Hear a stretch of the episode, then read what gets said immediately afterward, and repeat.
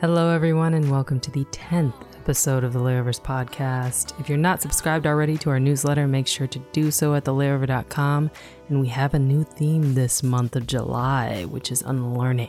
You can go to thelayover.com slash submit to submit your story. We're so excited to hear your voice. Without further ado, in episode 10, Enobong tells a story about how grappling with the grief of losing her father helped her deconstruct religion and redefine her spirituality. This story definitely hit home. I hope you guys enjoy episode 10 of the Layovers podcast, The Redefinition. For the most part of my life, church was a chore. A task I had to take off a checkbox every Sunday. I didn't care for it, but my parents did and in an African home, who are you to decide what serves you? When I was little, I went to church because I was excited to see my friends, and it was my weekly chance at ice cream.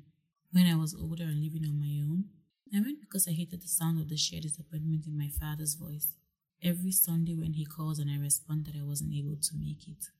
So for 24 years, I showed up in church every Sunday, fulfilling an obligation never really knowing why I was there. I remember what I was doing by 7:30 p.m. on the 2nd of April 2016. I was fresh out of the shower and about to see Twilight for the millionth time. But then I got a call from my brother. As much as I love my brother, he rarely ever calls me. And it wasn't my birthday, so it must be serious.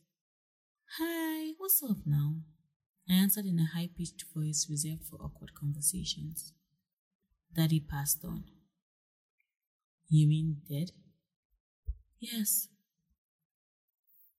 My father, or T-Boy as they love to call him, was a busy man. But you see, he always had time for church. Did you need someone to chair a board to raise money for a church project? Or did you need someone to volunteer their home and their wives cooking for a church event? You could always count on him to make it happen. For over a year after his passing, church was my high, but I'm being honest, I mostly went out of guilt. You see, I have a lot of fears in my life, but the greatest was the fear of disappointing my father. So I was in church Thursdays, Fridays, and Sundays. I told myself it was what I needed to fill the void. But most importantly, it was what my father would do if he was in pain. On one of those days, I was speaking to a pastor in church about my father. When I speak about my dad, I do not have to tell you that I loved him. You can feel it. So I'm speaking about my loss, and the pastor says to me, You know, when God realizes that you love something more than Him, He takes it away. I could not make sense of it.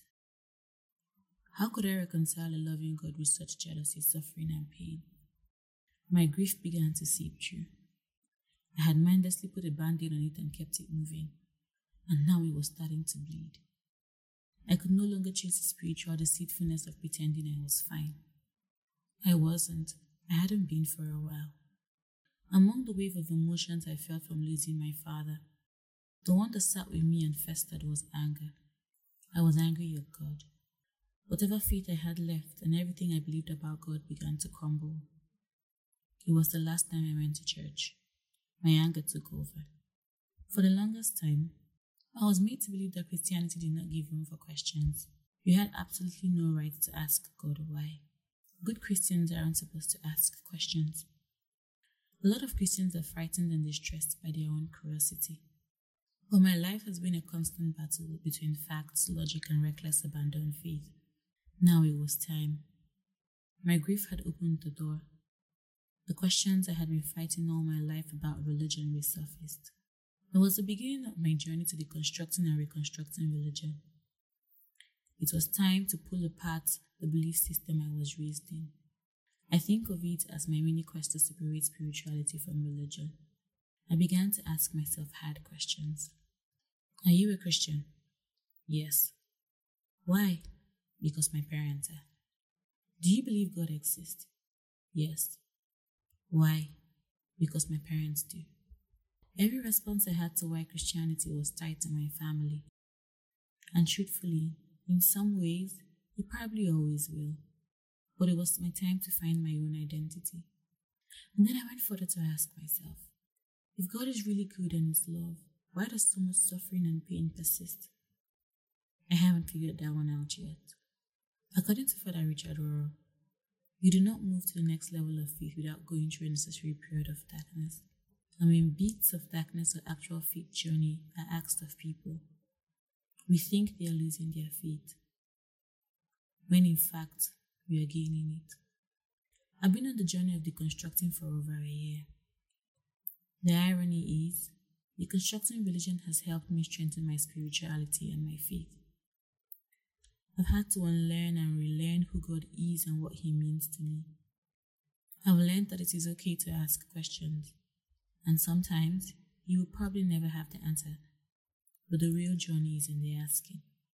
So here is my new truth I am a Christian. I am because I love and believe in the story of Christ. I do not subscribe to organized religion. I haven't been in church in about three years. I do not know if I will ever find my way back there.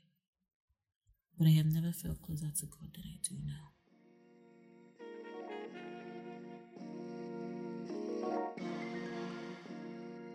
Thank you so much for listening to episode 10 of the Layovers podcast. To find more from Enobong, you can go to instagram.com slash E-N-O-B-O-N-G